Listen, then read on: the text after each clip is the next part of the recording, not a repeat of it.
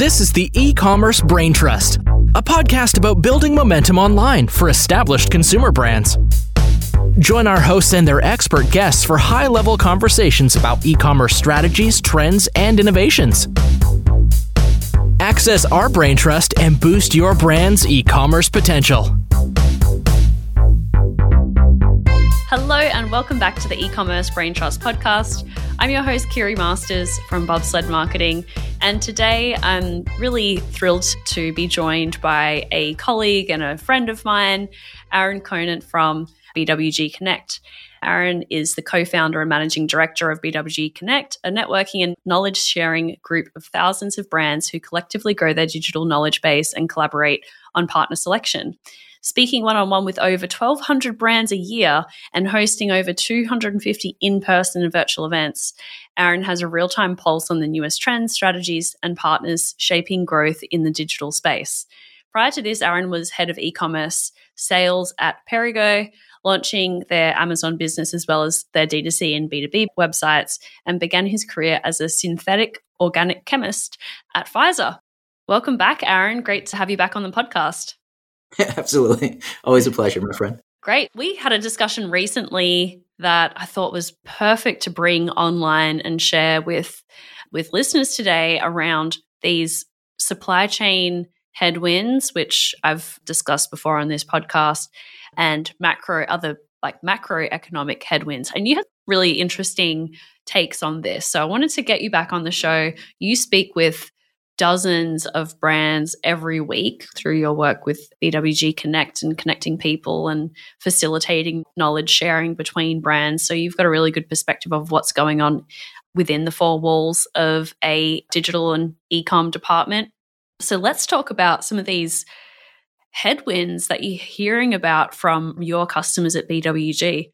Let's start with macroeconomic headwinds that you're hearing about just in terms of the, the US economy in particular and retail spending? Yeah, sure. So, you know, one of those things that's popped up is, you know, over and over again with brands right now is there's almost, you know, a softening of, you know, sales over, you know, the past, I don't know, three to four months. And I know there's a big slug that went through Amazon's, you know, ramping up for Q4. And so they put out some pretty big orders. But, you know, if we, if we kind of go back to, you know, the pandemic as a whole. And then when stimulus checks started to hit, you had a lot of people staying at home and, and getting stimulus checks and you're at home and money's coming in. And there was a lot of money going back out the door, a lot of, you know, you know, digital purchases going through the roof. And so a lot of really, you know, great month over month growth in, during the pandemic. But what seemed to happen, I guess, in the springtime was, you know, people had pretty much bought seemed like everything they wanted to buy, right? They gotten a TV, you know, they've got a new gaming system, they've spent it on a lot of things, clothes, whatever it might. And then there's almost this this turn, this little bit of softening where they'd had all that stuff and it was getting to, you know, closer to nicer weather in different parts of the country. And people were really turning to experiential things, more people going on vacations. I don't know how much people traveled during the summer, you know, in late spring, early summer. The airports were packed in the middle of the week and it wasn't packed with business travelers like it normally was. It was packed with, you know, everyday, you know, travelers as a whole. And so it was kind of this really, you know, this movement from, hey, I'm going to, the consumer, I'm going to not, I bought everything I really need to, I can fit in my house. Now, how do I go have fun? How do I do things that are more experiential? And so I think it's, we're leading into this really crazy time when you stack that on top of all the supply chain issues that are happening. And so right now, you know, stimulus checks are running out. People are going back to work. So not only are they not just sitting around their house, they have less time to actually spend money. But in some cases, people are actually now, you know, have less money coming in than they had before. You know, and at the same time, we've got this, you know, weird, you know, thing that everybody thought the supply chain was going to be worked out by now. And it's clear that it's not going to be worked out. I mean, we've got at least a year before it seems that anybody thinks the the supply chain and mainly you know overseas containers coming in. So you know it's interesting as we head into q4 to track what's going to take place. You know there is this less money to be spent but there's also less inventory to be bought. But when there's less money to be spent people are looking for deals and yet when i'm talking to brands right now if you can sell out of all your inventory, why would you put anything on sale? Right. And I think you have price inflation that's coming in. You're going to have fewer discounts that are out there. I just think, you know, some great advice is, you know, if you head into holiday season in October, if you see something that you think you might want to get as right. a gift, the price isn't going to be lower. You better buy it. You yeah. better buy it. Hundred percent. Yeah. This is this. so covered a variety of things there, Kiri. Yeah. No, this is good. Yeah. And for anyone who missed it, I did a piece of Forbes a couple of weeks ago about Shipageddon round two, which is not a phrase that I coined, but last year we obviously saw a lot of supply chain disruption in Q4, and a year later, a lot of those things haven't been figured out, and we have new issues to deal with as well. One of those issues that seems to be compounding for some brands is storage limits at Amazon. And it seems quite obvious that Amazon doesn't want their fulfillment centers to be used as long term storage warehouses. They want to be really only stocking products that are fast moving, that can have a, a fast turn. And a lot of sellers are being caught out with their products that slower moving or maybe more seasonal. And that's actually hurting their inventory storage limits. And they're finding themselves being sort of cut off at the knees because they can't send adequate inventory in even for their fast selling items because it's at a at a, a storage type level. So standard oversized apparel and footwear. So you could have your fast selling items not be eligible to send into amazon because your overall turn turn time isn't fast enough. This is causing lots of issues for brands just like it similar issues have in the past. Is this something that you're hearing about broadly from your customers?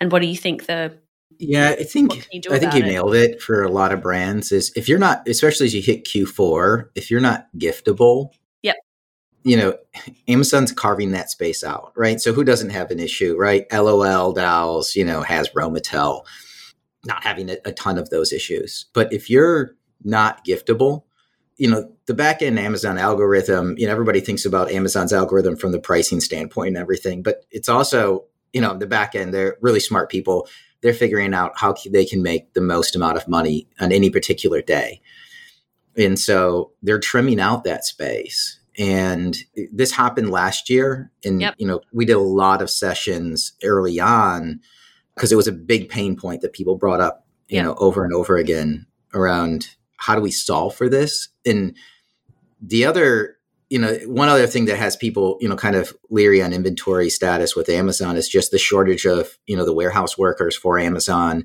that are unloading the trucks. And so these massive lines of trucks trying to get just inventory in.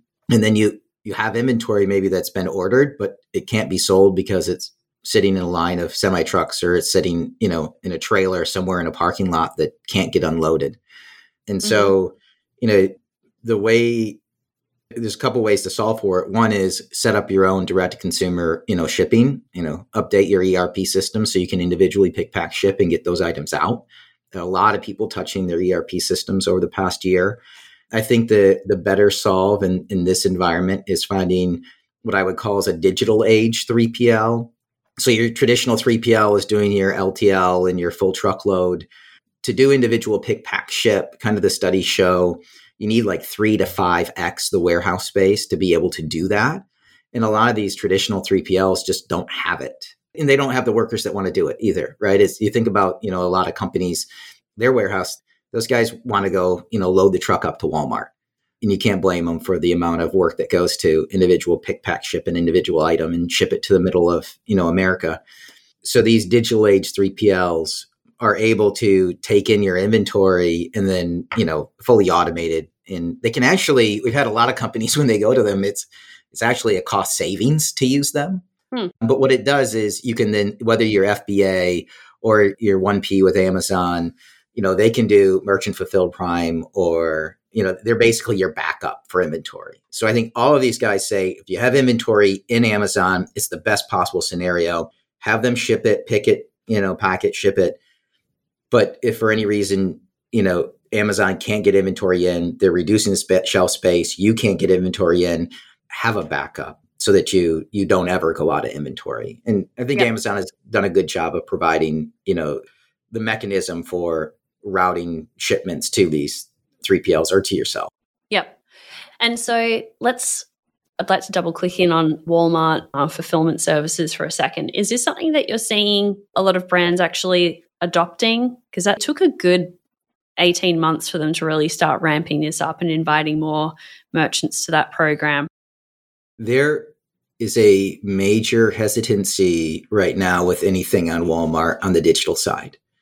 And that's across the board. That's their paid media and how their bid algorithm works. It is the ability to upload the newest content. It is there's just a lot of hesitancy. I mean, it's really it's a unique time because I think everybody is rooting for walmart.com, right? The digital side of Walmart to figure it out.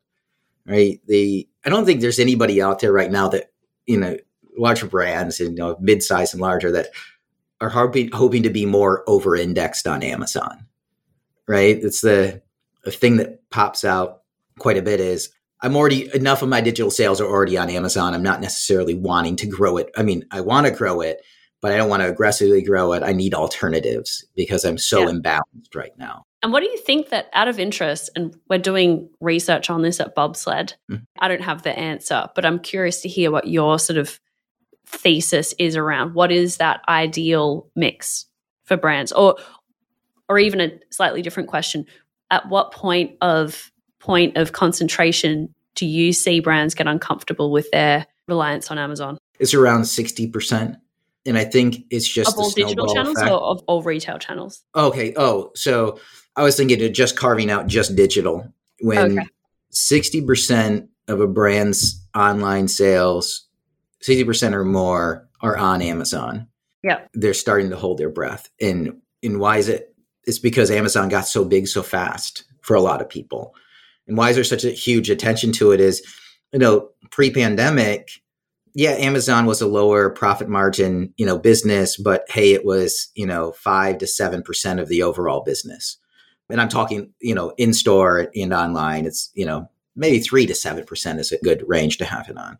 The pandemic hits, and all of a sudden, you know, Amazon now of the total, you know, in store and online, Amazon's at 40%, 30 to 40% of their business. Yeah. And, you know, when it's a lower profit margin at 3%, you know, it's not as big of a deal as when it's 40% of your business and it's a lower profit margin. Now we start, it's very margin dilutive, at, you know, at a large scale.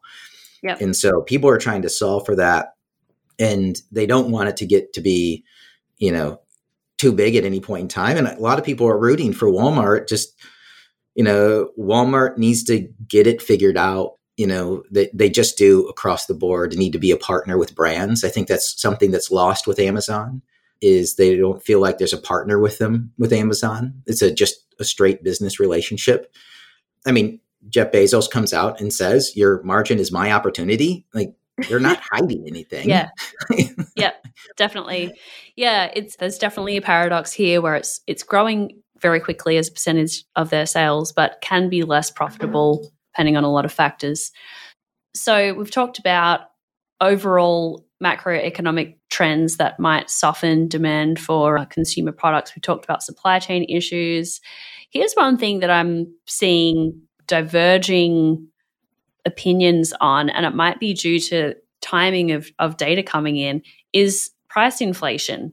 So I'm hearing a lot about, well, due to supply chain issues, prices should be going up because of the ships not being able to unload in California and the, the chip shortage and, and all of this global supply chain stuff that should really inflate prices. But both the the statistics data and I also saw some more ad hoc data come from Profitero showing that prices haven't gone up online of, across a lot of categories. So I wonder if what's your perspective on that? I've got my own thought, but I want to hear what you think so far. I think people need to so a couple things I think at play. It's going to be really interesting to see how it all plays out. But as if people have less time and less money to spend, or they've bought the new toaster, the new oven, the new microwave, the new TV, you know, over the past year, we're at a spot where we kind of said, hey, they're looking to be more experiential. Well, you have then this this paradox of we've got all this backup of inventory and all this stuff that we've made, and we're waiting for it to show up in full containers. But now we've made so much of it based on the demand that we saw right. that now it's, it's showing up and it's yeah, yeah, it's starting to hit where people don't have the as much money to spend and they've already bought the stuff they did want. And so now you have all this stuff hitting and there's this wait, are we going to be in a position of price deflation on some, you know, some home goods and stuff? That's you know, because there's so much of it there. Yeah.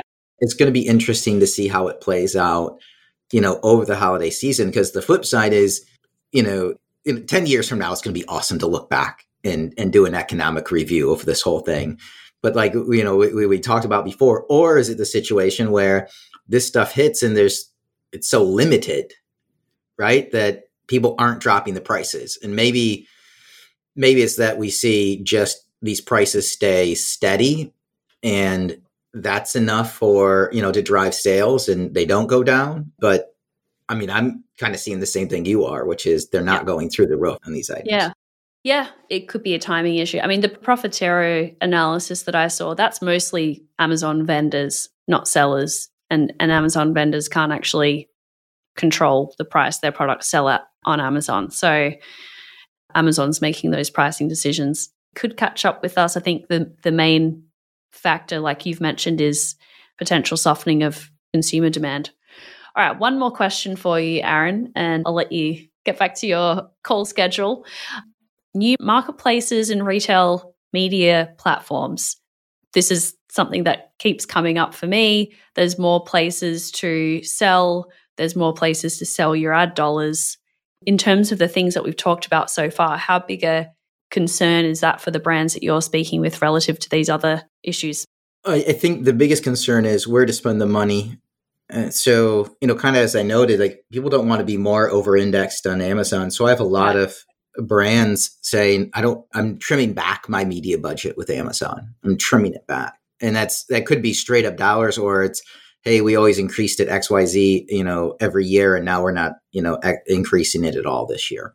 Or it's a percentage of sales and sales are really up. And, you know, instead of, you know, five to 10%, it's, you know, three to 7% but the focus they originally went to was to Walmart to see if they could drive sales. What I hear across the board is, you know, just, you know, for people, if, if you're not in a typical grocery run, even walmart.com is, is very tough.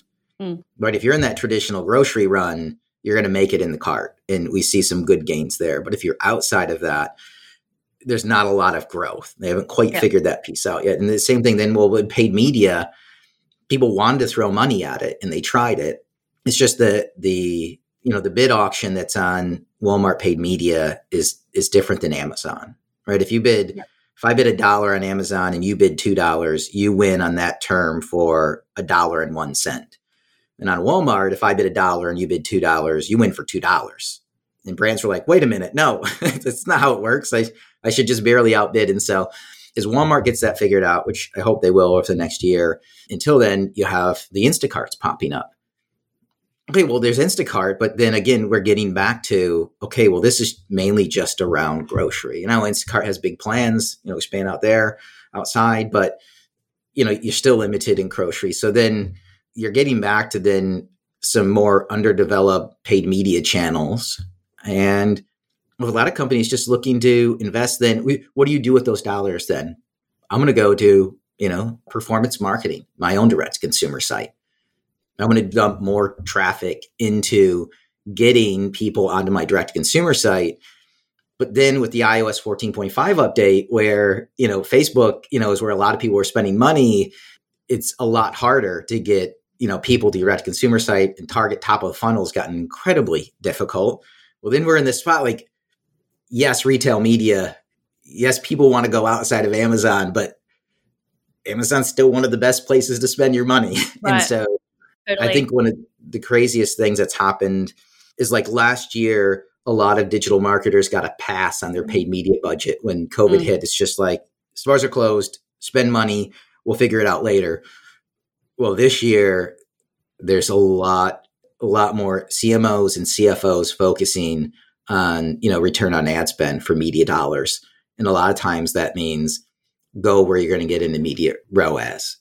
Yeah. That's, yeah. And also that that ROAS on Facebook ads is not so hot right now as well. So if you're hmm. trying to get your D2C ramped up, that's a whole other kettle of fish. Yeah, we can do one on, you know, declared data, zero party data, first party data, third party data, but that just next month when the iOS 15 update comes out and emails get lumped in as well and it's masking of emails, it's only going to get worse. You have to find what do I see on the direct to consumer side?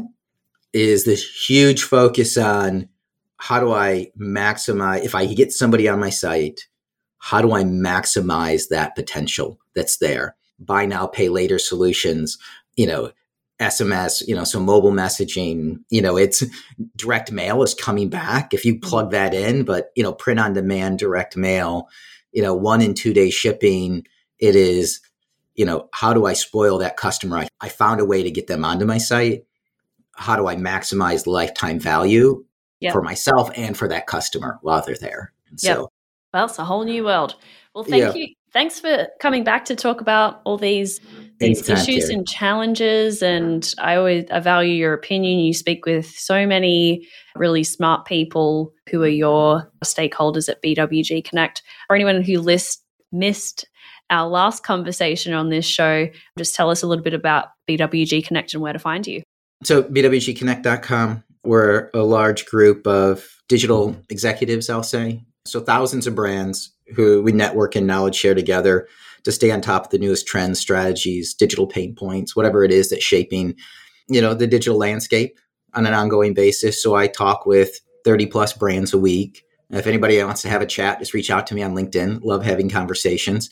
Um, just kind of serve as a digital advisor. And then from those conversations I'm having, we're able to put together, you know, when the same topics come up over and over again, educational, informational you know, webinars, we do a lot of in-person events, or we did in the past. We're starting to ramp those up again right now. But it's it's a networking group. There's no cost. It's just a great group of you know everybody from startup to Fortune 100s, from fashion to to CPG, and we network and knowledge share together. It's fun and yeah, Kiri, you and the team of Bobsled are great friends and partners and supporters of the network, and, and really, really appreciate that. You know, value our conversations. You're fantastic. Right back at you. All right, thanks, Aaron. Thank Talk you. to you soon.